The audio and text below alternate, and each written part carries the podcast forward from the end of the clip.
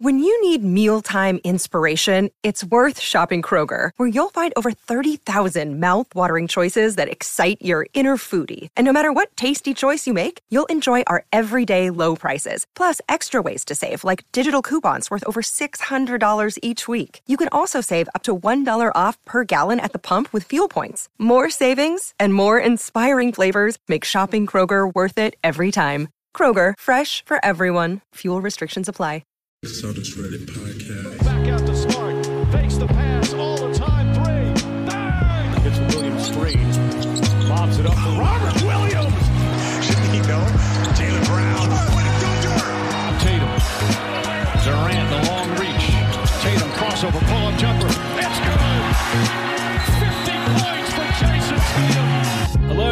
Welcome to the Celtics Reddit podcast. Ben Vallis here. Thank you for joining us. Hope you're doing well. We've got plenty coming up on the show for you despite a relatively quiet week. In fact, this whole episode will be one giant Reddit recap, looking at some of the top posts from Celtics Reddit over the past week. Joining us for all of that and more, Jackson, aka Rickman Lives. Jackson, how you doing, sir?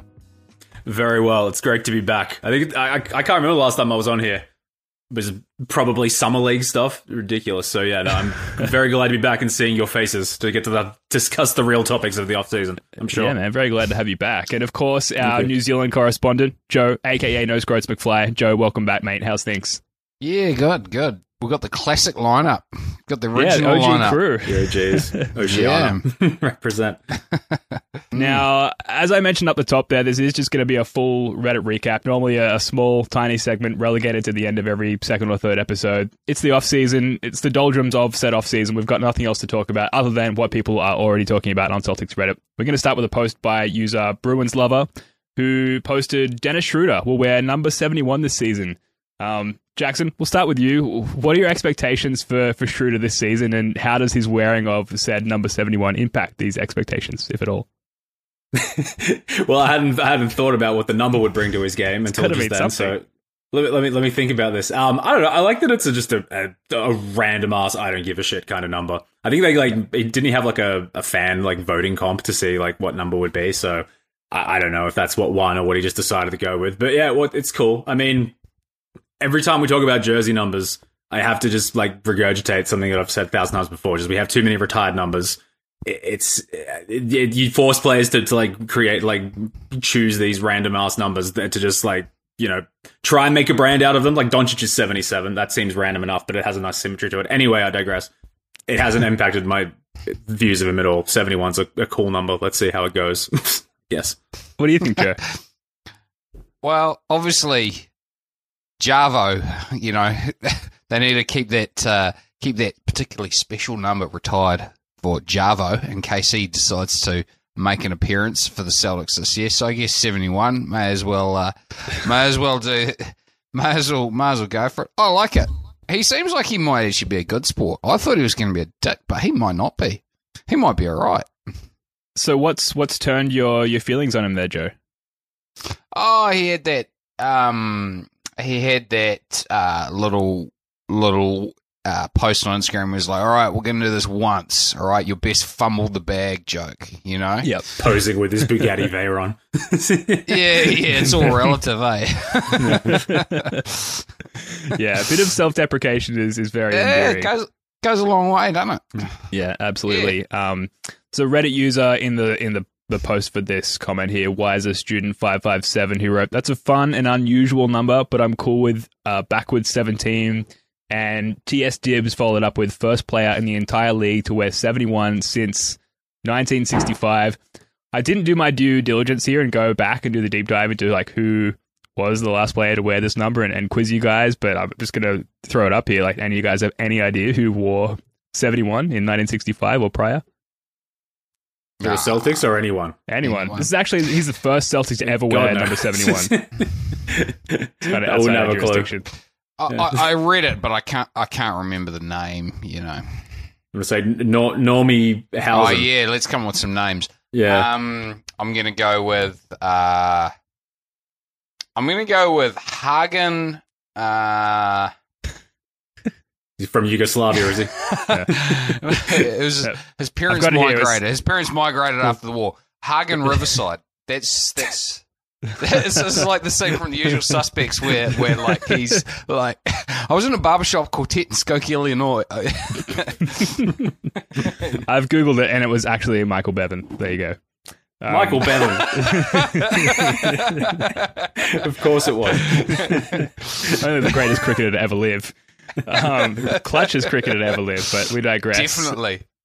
Um, I don't think we've had a chance to get either of your thoughts just quickly on on Schroeder's um, like contribution or expected contribution on the court this year. Joe, like, do you think he's going to be a particularly impactful player, or is he more likely to get traded than than anyone else on the roster? Um, I think he's probably going to find himself in a role that suits him, eh? So I think he will be pretty impactful. Often the guys like often guys who are really a bit selfish, they're good when they're sort of put in the box and say, "You go be selfish. Your job is to score." Yeah, you know, like Jordan Crawford's a liability, but then all of a sudden with the Jazz as six man, you know, all of a sudden he's an asset. Same with Lou Williams, right? Um, I sort of see him in that vein. So I reckon he'll go good. Yeah, we've got him. Like we've got a, we've got him for his contract year essentially. So he's got no money coming after this. So he's got to convince someone out there to give him, you know, the kind of money that he wants, or at least the maximum amount he can get. So I think he's going to be a great sport, and I think if he can somehow infiltrate the starting lineup, then that elevates the defense immediately. And I think he averaged like six assists last year or thereabouts. So you know, as far as a playmaker goes, that's only an asset. But if he can elevate the ceiling of the bench or can at least like bring some you know proper scoring off the off, off the bench then i think that's going to be a, a huge asset so hopefully he does you know live up to this billing that i've just bestowed upon him but um, yeah it's positive for me It, Yeah. it does feel like you know, in, in s- in last season, I don't know. I'm making it up. You know, my memory might be a little fuzzy at this point. It was all of six weeks ago that the last season ended, but it does feel like we like the pressure seems to build on us when we stop scoring, um, and um, you know that's when we, we stop sort of scoring, and then we really struggle to score, and we try to make it all back at once. You know, we just need we just need someone to keep the, the score ticking over. Not unlike Michael Bevan. nice throwback there. um, four three free throw attempts per game uh, last season for Schroeder, which in limited minutes, like non-starters minutes for, for most of the season, is pretty good, I suppose. Just clearly demonstrating at least an ability to get to the line with some consistency. Uh, but only shot forty three point seven percent from the floor, uh, with three turnovers per game. Uh, Jackson, you mentioned the assists there. I, I pulled it as, as four assists per game off off Right. NBAstats.com but um, like clearly able to contribute, but like clearly has some glaring or like some inconsistencies in his game that he needs to address.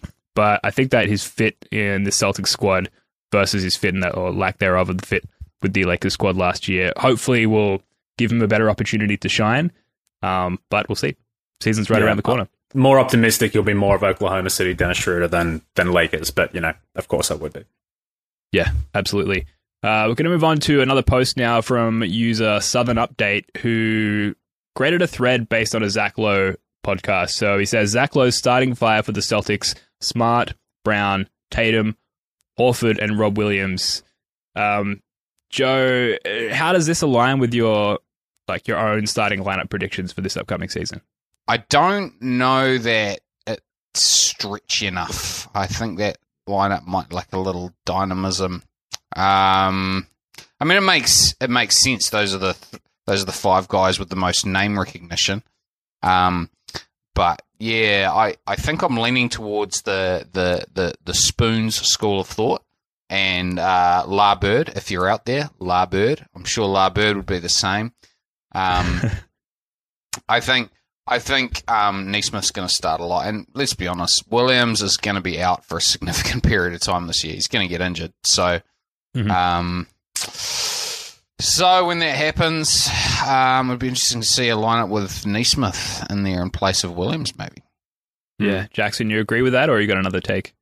Yeah, uh, that my impression would be that's more the closing five, provided you know everyone's still you know got a, haven't hasn't given away six fouls and whatnot. But that's something that the lineup I'd probably trust the most to close at this stage. As far as the start is concerned, I think that will again, we don't know what Ime is like as a coach. You know, he, he could be tinkering all the time. He could have different players starting for different nights, and he might favor some guys over others. So it's it's really just a yes at this point. But I mean, that's probably the safest bet as far as I'm concerned. Like maybe he might. If you would probably err on the side of caution if you're going for a defensive mindset. Maybe you slot uh, Josh Richardson in there in the place of Horford or Williams. One of them just swaps over and whatnot. So it's hard to say, but I would fancy that more as the closing lineup than anything else. Yeah, it's interesting because Brad Stevens was so prone to switching up the starting lineup and the closing lineup like completely based on matchups. And like, yeah, you say we don't know Ime Udoka yet. Is he prone to doing the same thing, or is he more about like developing continuity and consistency with a single lineup uh, approach for every game over the course of a regular season? Um, there certainly are scenarios where having Rob Williams and Al Horford on the court together um, could be useful. Uh, Reddit user Eyes Isa Money wrote the four in the NBA though is just not what it was. Got to be more mobile than Al, except when he has a good matchup. And another user followed up JWD2213 with What if Rob is your four on defense and your five on offense, and vice versa with Al? Do you, any of you guys see that that format working at all? I don't. I don't mm. love Williams um, guarding guys off the dribble. Um, whether he would be, I mean, is it fair to assume he'd be in situations like that more often if he was in the four? Maybe I don't know.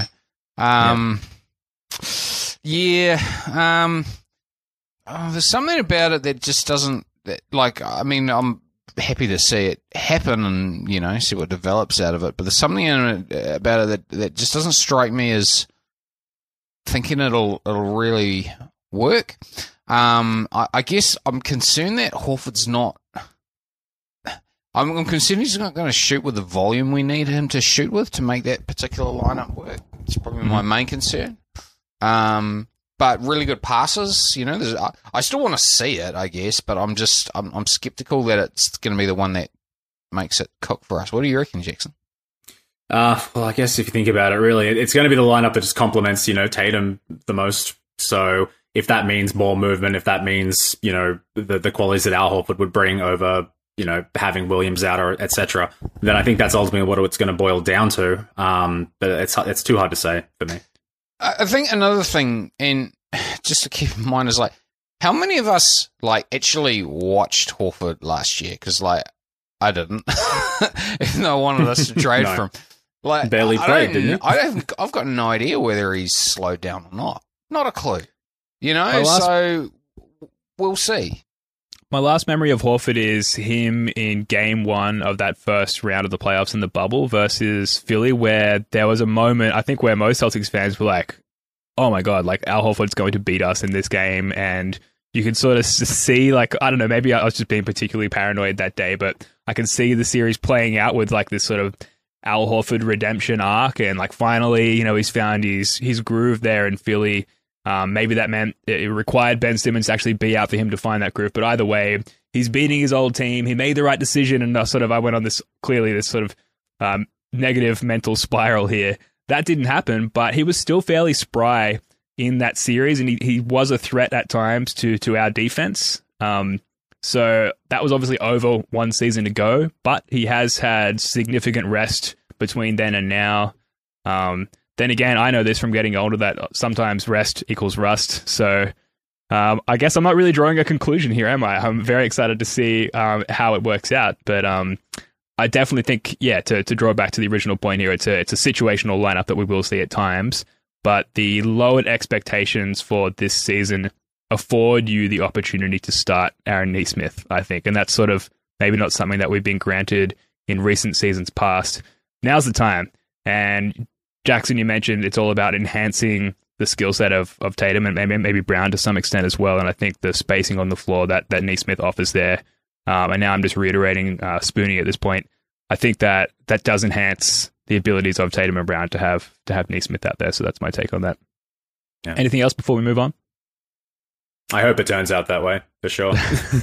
Start Nesmith. I'm behind it as we all. We're all disciples of the movement on this podcast. It's a prerequisite. Mm. You can't join if you don't believe in the cause. Joe's shaking his head like I don't, want to reveal my alternate take. No, no. I, I just think, look, man, I know this is like a real boring take. It's almost like an anti take, but like we'll see, man. Like, you know, a gift. Horford was a really, really good player, and I was gutted that he left. And I, um, like, we don't really kind of know exactly what we're getting with him. He's just he's a real unknown quantity, and you know, um, let's let's just see. You know, I think um, it's a bit of a bit of a suckers game trying to make pronouncements too far in the future. I think. that's what we got to do. But that's what we're here to do. Depths the off season. what else are we doing? yeah. Sweet. I'll go so knock off now, you know? Well, yeah. I mean, speaking Celtics of podcast suckers edition. yeah. Speaking of pronouncements in the off season, though, I was listening to another Zach Lowe pod today while I was shooting hoops, and Bobby Marks uh, on this podcast, he was a guest, obviously, said he's really high on the Celtics. Yeah, saying that they might be the third best team in the East. Um, so I, I get, I dare I throw back to you guys for even more pronouncements. But uh, do do you think that this uh, this is an accurate take? It's an optimistic one for sure. Um, Very much so. I believe they can. I believe they can be. There's just way too many unknowns. Um, it's go- it's going to come down, I think, the most to Tatum and what kind of season he has. If he has MVP level, you know, season, then the three is definitely possible. If the Nets, you know, all just go down with Achilles injuries, which is possible, you know, then that elevates this one up. But you know, I think the East is really interesting this year. So I, it's it's way too hard to say. I think any number of you know teams from three to seven could occupy any order. So I really don't know at this stage. Well, I don't know, but I do kind of have a little bit of a meta commentary on on the on the placement of the Celtics. And you know, it's not long ago that we made the Eastern Conference Finals with two really young guys taking us there. And the reason why last year was such a disappointment was because of the expectations involved. And I think that the vibe I'm getting from most prognosticators, Zach Lowe notably accepted, is the Celtics are sort of an afterthought, uh, you know, and that just doesn't really like line up with like if last season was such a disappointment, it doesn't make any sense that you wouldn't kind of have higher expectations of this of the Celtics for this season. Does that make sense? It's like Mm. last season was a disappointment because we have a lot of talent and it didn't work out. We have as much, if not more, talent this year. What, wh- whereas, you know, to me, there should be more expectation from from the media if they're going to be if they're going to be kind of consistent with their with their prior takes. Um, anyway, but like as to the actual substance of the point he was making, I'm not like, like a huge believer in Miami or Atlanta this year. Just you know, not because I have any particular basketball analysis. It just doesn't smell right to me. You know, the Heat are taking on Kyle Lowry. Like the guy's going to be too old at some point. Maybe this is the year. You know, um, the Heat haven't actually been really very good in any particular year. Like they were just okay really in the Butler year, and they got like they got lucky to get to the finals. They're not that good. Atlanta, uh, I'm not that convinced about Trae Young. You know, so yeah, I'm like, why not?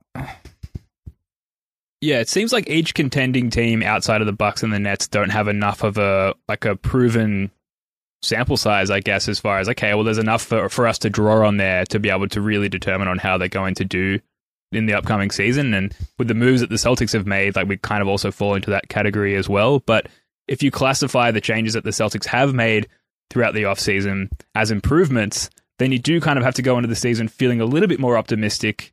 And then you, you throw in those lowered expectations from the media, sort of broader NBA sphere standpoint. It puts us in good stead as fans. And like we've been doing this podcast long enough now that the sort of expectation versus results ratio m- means more than almost anything for every indi- individual season. And that particular ratio going into this season might be the most favorable that we've seen, I don't know, since we've started this podcast.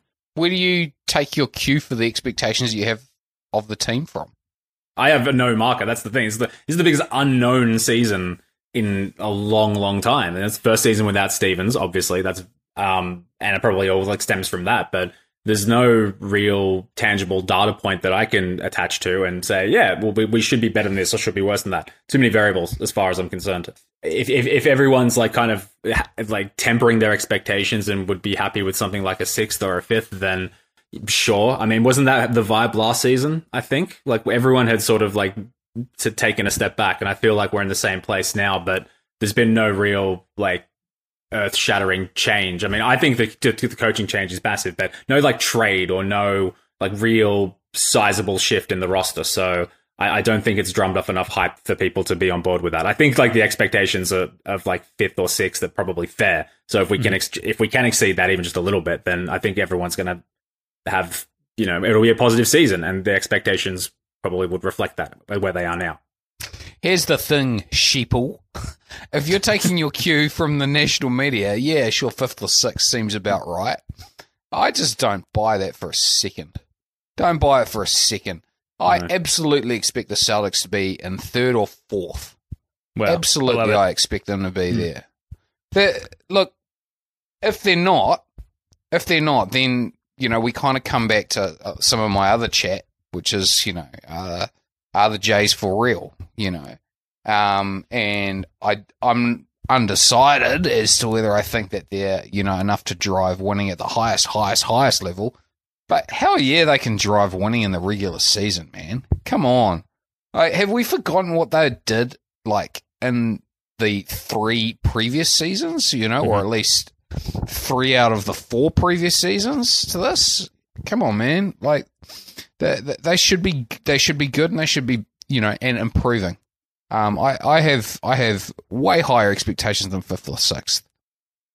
Well, one thing that could influence the overall seeding for the Celtics is another team completely dropping out of the mix. And in this case, that could be, it's early days here, but the Philadelphia 76ers. This goes to a post by Horseshoe Overlook, and it's just an ESPN tweet. Uh, it goes on to say the Philadelphia 76ers All Star Ben Simmons will not report for opening of training camp next week and intends to never play another game for the franchise. Simmons hasn't spoken to the team since uh, a late August meeting when he communicated this message to Sixers officials. Now, Joe, we released a pod solely on this topic a couple of weeks ago, um, but some new details have emerged since. Jackson, as the other token Australian on this podcast, are you ready to banish Ben Simmons from the nation? Like, what, what are your thoughts on the situation overall? I, I I didn't banish when he bailed on the Olympics, to be perfectly honest. So changes nothing for me. Um, to be real, like uh, the majority of the hate I hang on him is just purely because he's a Sixers player. That that's it. If he was playing for you know the Warriors or the, the Trailblazers, uh, any other team, I'd be like, yeah, whatever, that's fine.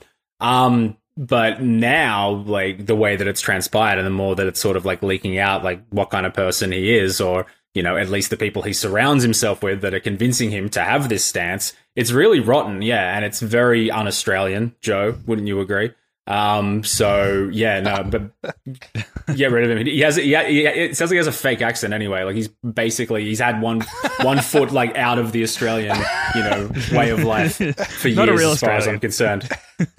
no, no, absolutely not. Unauthentic. Um, you know, yeah, that, He's in that he's in that Russell Crowe that Russell Crowe grey area where you guys you guys have previously claimed him and now you're trying Yeah. to return him back to But it's centre. like, but it's like he never won an Oscar. It's like he never won an Oscar. It's like he made a couple films, like, oh, he's gonna be real good one day. It just never happened. Never had his Gladiator. Yeah, I like to throw Mel Gibson's name in the hat there as well while we're on the Oh, yeah, subject. uh, Joe, would you echo that sentiment? Oh man, to be honest, I got a little bit distracted because I was trying to find a YouTube version of this uh, very famous ad in New Zealand uh, with little kids, and there's an Australian kid. These little kids. Oh, this is not going to be good podcasting, but I'm just going to go for it anyway. We can show it on the ad- It's all We good. believe. I just put it in the chat. The- so the um the pitch of the ad is there's these two there's these little kids and they're pretending to be like like dads and um and and it's a it's an ad for Mitre ten. Mitre ten's like a hardware chain over here, like Bunnings. Yeah, we've got it here. Sort of small. You got Mitre mate. ten. Yeah, You got bet. one up the road, mate. Hard out. I thought, well, I thought you guys were Bunnings all day. Anyway, so these two kids are like. What are you doing this weekend? I'm putting up a retaining wall. Do it yourself? No, I'm going to get some broken. Oh, come on, mate, do it yourself. She's pretty big job.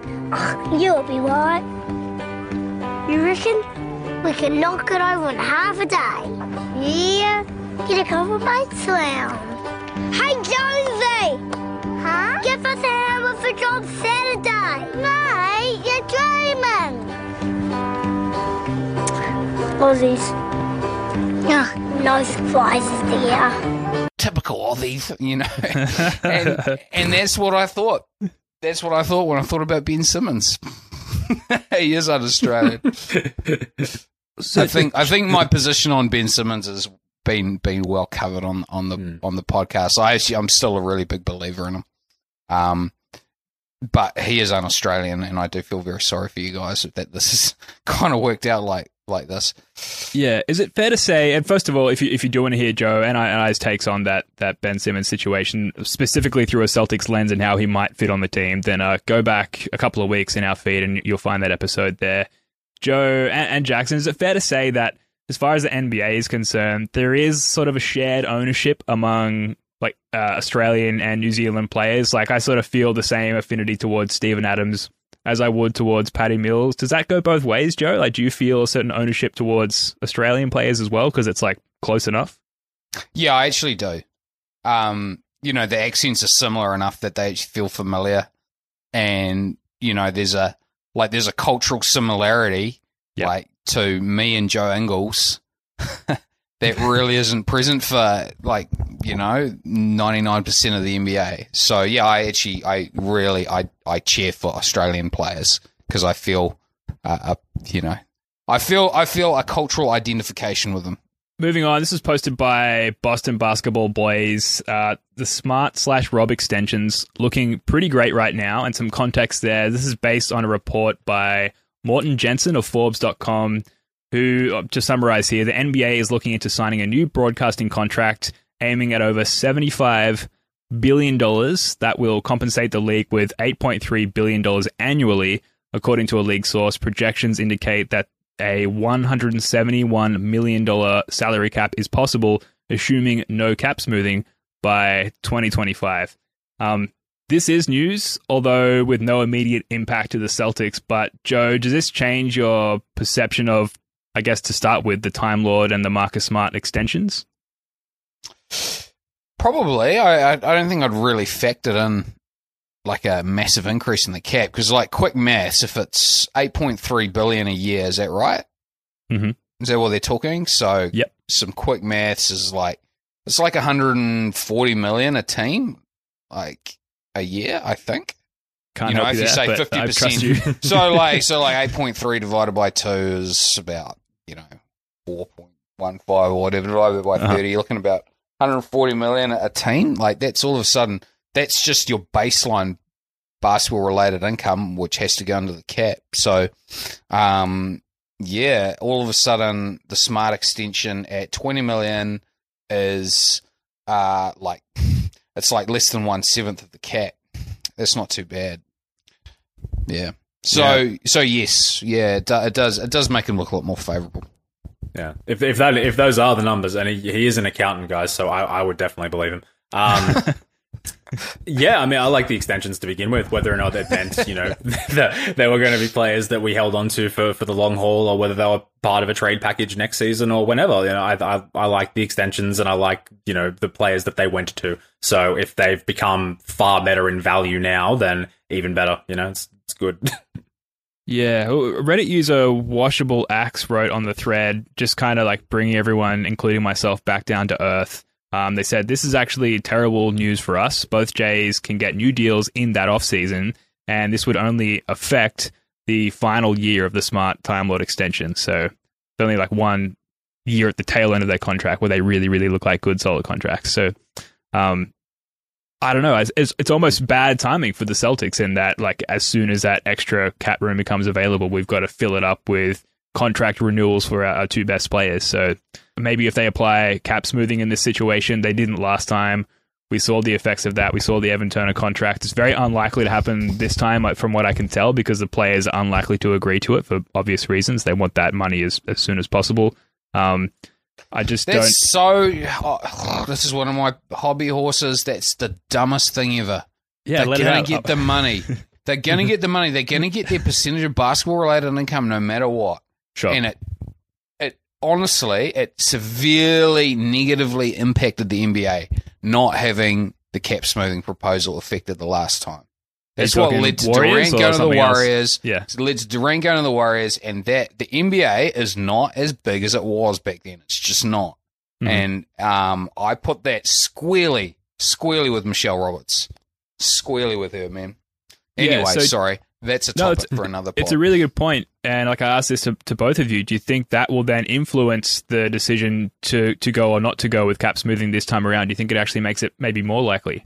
I, I don't want to jump onto Spoons' sort of territory, but like just so you, just like this is, uh, hey, look, I could be, I could be wrong here. I'm no expert, but like the players are, uh, as per the collective bargaining agreement, they're entitled to 50% of basketball related income, right? So let's just say that total basketball related income for uh, for the year was six billion bucks.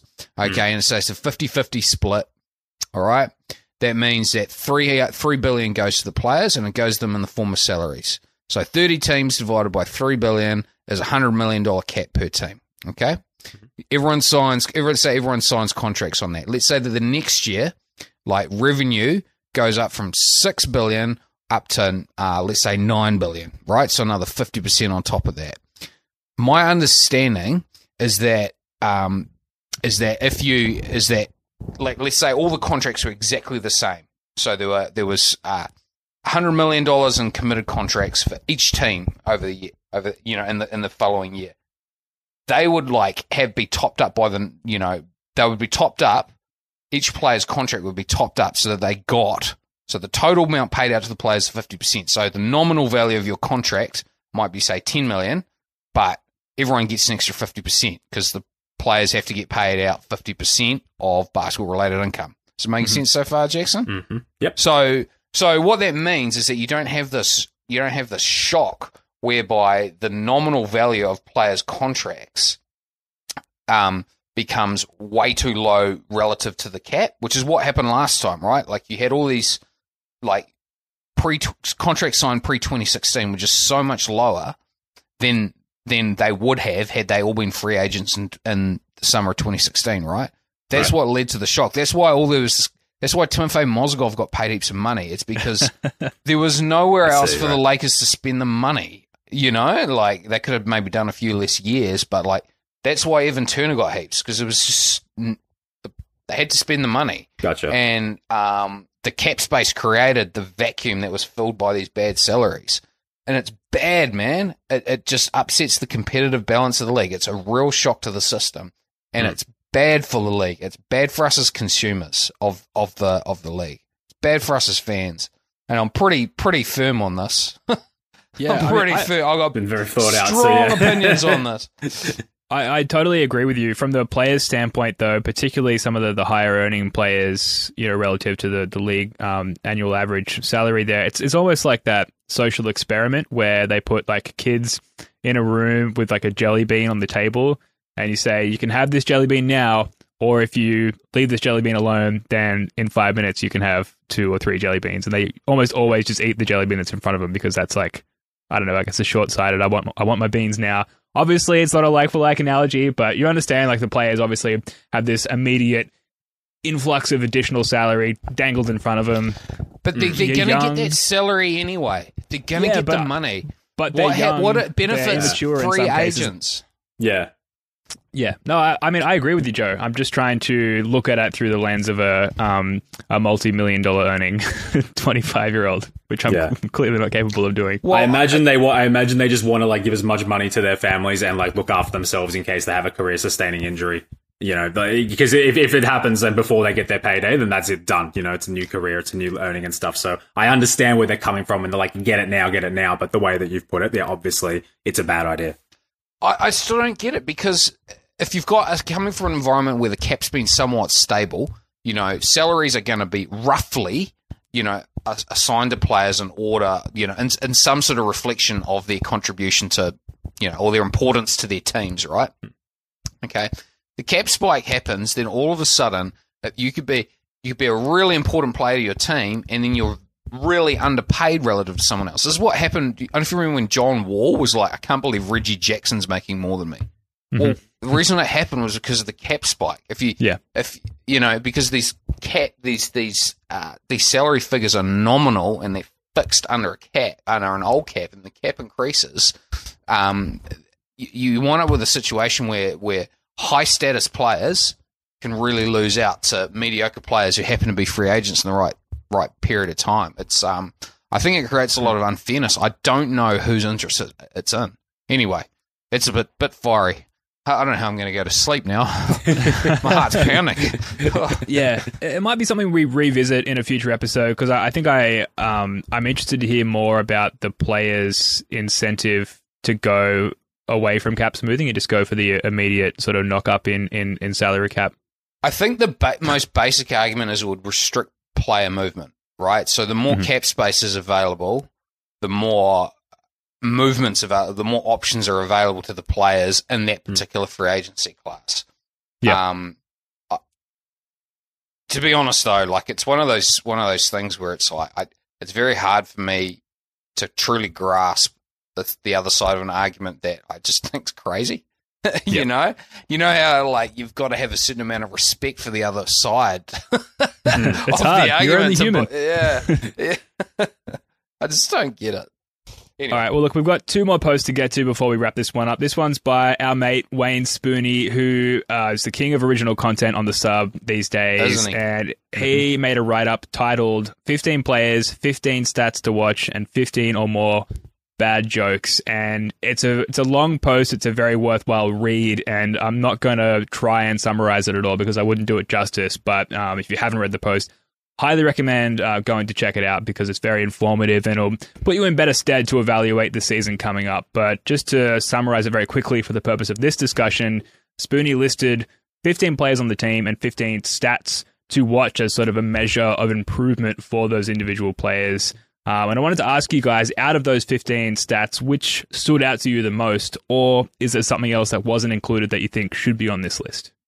Um, probably the one about Jaylen Brown and his like overall plus minus with Tatum on, or, or something to that extent. Anyway, yeah, I, I think like really the key for for us moving forward is probably those two maximizing the production they get out of each other. So that was something. As soon as I read it, I was like, yes, this this here totally. So that grabbed my um attention. As far as like other stats are concerned, I don't know, man. Wayne's a very like comprehensive dude. So like it's Yeah. everything's there that I needed. But um the Jaylen Brown one for sure for me. Yeah, what about you, Joe? Um, for me, it was the smart and Tatum stats. The Tatum stat, I wasn't even aware it was one. It's like percentage.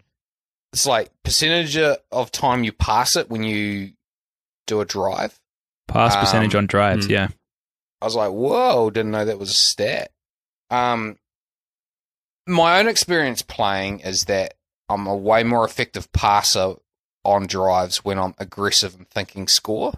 Like if you go in there and you're not looking to score, you know, um, I feel like that takes away passing opportunities. I feel like the defense reacts to you a little bit differently, but that may be different if you're Jayson Tatum.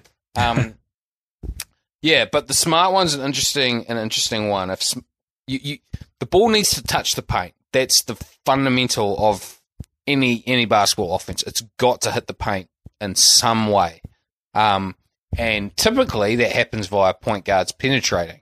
Um, if if if if Smart's able to do that, um, then it, it makes him a very effective offensive engine. I think he's a really good passer.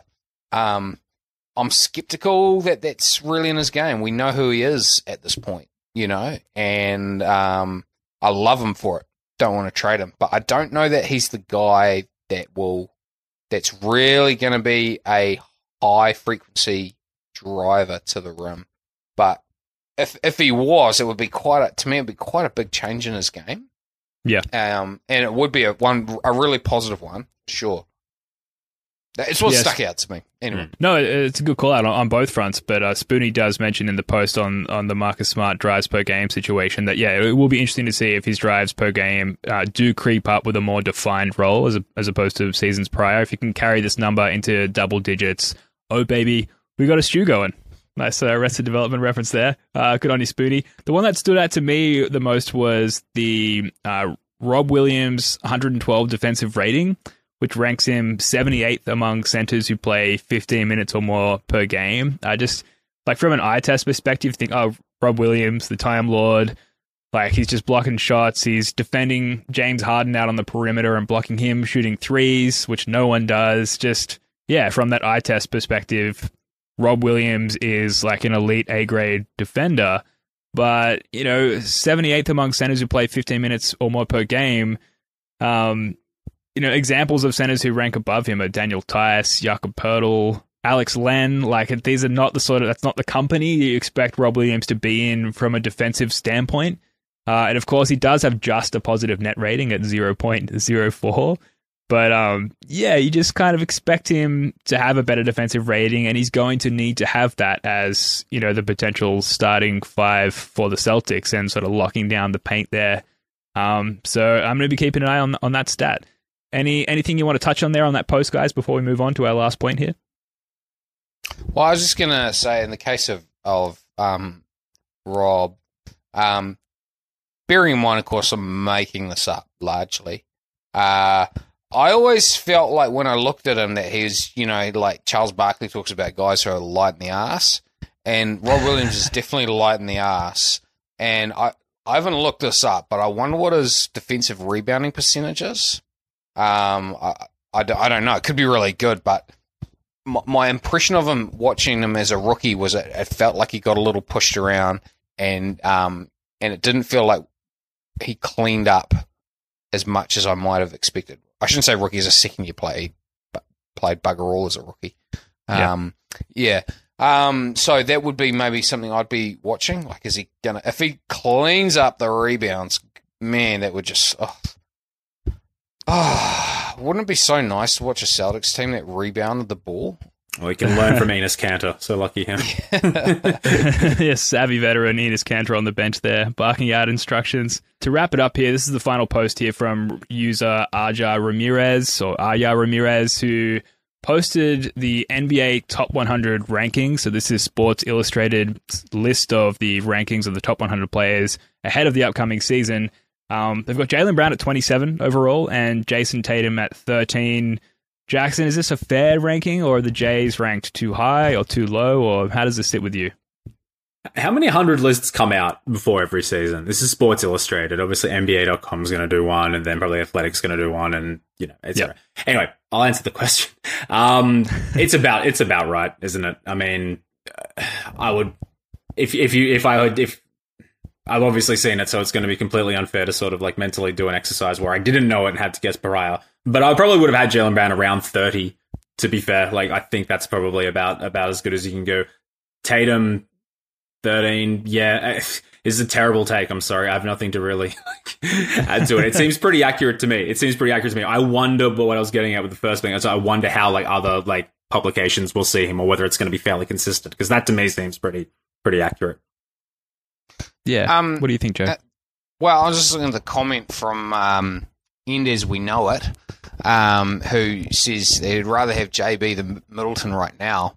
And um, hey, look, mate, like we're all just having fun here. You know, we're just we're just we're just firing off our takes. You know, but what? like, have you seen Middleton play? Like, I know he's not as sexy as Jaylen Brown. He's better right now. Like, no yeah. question about it. That's but crazy talk. Yeah, but if you're, if you're, the Celtics, right, and you're building towards some sort of future, and you've got that, that's you know, fine. Different well. discussion. Different sure. discussion. Okay. Yeah, yeah. But yeah. in a vacuum, right in a vacuum, now, it's Middleton. Right now, and that just goes to show because you don't think of Middleton as being like, like you're not going out and buying Khris Middleton's jersey, you know. um, you're not like trying to find his RPA or whatever.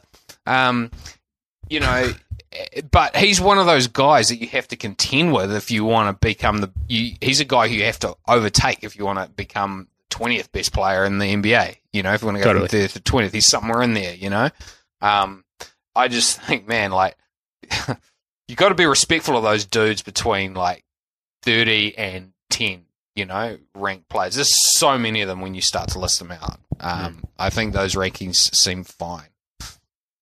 Yeah, I think 13, like, yeah, I think Jaylen Brown is hovering around the right spot there at 27.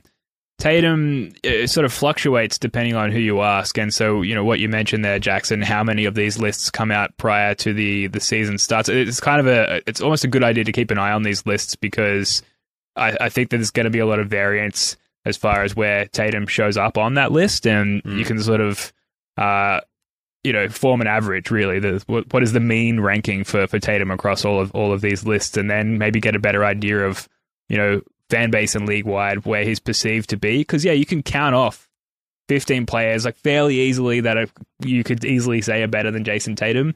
Um, but then you can kind of rightfully go in there and, and insert Jayson Tatum into that list. So I don't know. I guess I the, don't the can takeaway there me, is that you, you couldn't give me 20 that are better than him, but you probably could give 15. So it's I agree like- with that. It feels like it's Yeah. like right in the middle, you know? Yeah, and I guess the main takeaway is like how much can we really derive from these lists? Like who like obviously they've assigned an author to this list, but like who really like what what kind of research goes into it? Reading the paragraphs that are sort of assigned to each player name here, it's not like they've done this huge statistical evaluation for all of these players. Like they're very short little blurbs for every player. Um, but I guess from the fan perspective, it's nice to see two of our guys in the top 30. And Marcus Smart, by the way, is ranked number 60 as well. So um, it's a nice little. Absolutely, yeah. He's going to bump up after this season, I'm sure, in this more defined role. Um, guys, we're very close to media day, which I believe is five days away. We're 11 days away by the time this podcast goes live until the first preseason game. Obviously, we're going to have a lot more to discuss as those things occur. But is there anything else you want to sort of get off your chest before we wrap this one up? Didn't you guys used to pine for media day? Like it felt Yes. like it I took still do. forever, and then finally we're at media day. I I missed the long the, the length of the off season. You know, I do not. It hasn't felt the same. haven't felt the same vacuum. What about you, Jackson? Yeah. I'm, I'm really feeling it over here. It feels like it's been going on forever. Yeah, um, I know it's sort of like the, the my interest in it sort of like you know bottomed out after the Olympics, and it's slowly ramping back up now. When you said eleven days to the preseason, like I got a little, ooh, I got a little tingle in me, so I didn't realize it was that. there soon. you go. And, and you the go. giblets. And Yeah, the yeah, right where it counts. Um, media day, I'm looking forward to. Like my my one lasting memory of media day is Kyrie Irving, clean shaven Kyrie Irving, and Gordon Hayward sitting next to each other, and me just thinking, be here we crazy, go. Um, yeah, and it didn't end well. So um, I, I wonder. start particularly well. Either, No, bro. no, it didn't. It didn't. That season was was tops though, but for the reasons we, we did not anticipate. Um, the I I wonder because it's going to be so many things they're going to have to address. It's going to be like there's going to be Wyc, it's going to be Brad, it's going to be Ime. Who's going to be the first player? Do you think they're going to have like sitting next to the coach or whatever? Is it going to be Al? Is it going to be Dennis Schroeder? I, I'm I'm kind of interested to see how they like lay the table out. 'Cause It's going to be everybody, right? Sitting at the front. Mm. Yeah, I, I hadn't think thought it's like- about setting configuration. Mm. but it's almost like a gala, right? Like I, I don't really remember panels from media day. It's more like a gala where some guys are being interviewed, some guys are taking like those photos or those animations you see on the jumbotron, and they're all kind of mixed. It's not like it's not like they're gathering everyone at once, but you know, there's always takeaways, there's always talking points to sort of come out of it, and I guess that's what I'm looking forward to. Don't they have to do Um, that bit where they all stand next to each other with their jerseys up? Yeah, That's yeah, the new guys. Yeah. maybe I don't know. Uh, No, whatever no, they're no, going to to do. do that's- that, but No, no, no. That's when they get drafted. That's when they do that. They're actually wearing them on media day. The press conference, yeah. Mm, yeah. Yeah, Okay, so we get to alright. see new guys in their Celtics jerseys for real and not just photoshopped. And um, like just from the podcast production standpoint, we've milked everything possible out of this off season. We've like continued to release podcasts and huge, huge shout out to Celtics J and Wayne Spoonie, the the new guys, um, for being a big part of that. But um, we just, I feel like we're just. We've really got nothing else here, right? Like we we need some real shit to happen, so we've got some real shit to talk about. Um, this might be the last podcast of the off season. I'm not sure. All right, guys. I think that's going to do it for this one. Speaking of wrapping it up, uh, if you like what you're hearing, please go ahead and subscribe, rate, leave a review, all that nice stuff. You can find us on Twitter at Celtic Reddit Pod, and of course now in the flesh on YouTube. Just Google us. We're out there. Jackson, Joe, love your work, guys. Thanks again. Love yours too. Thanks, Ben. Yeah, good All to see us. Yeah, likewise. We'll be back early next week, we think. Until next time, go Celtics. Peace.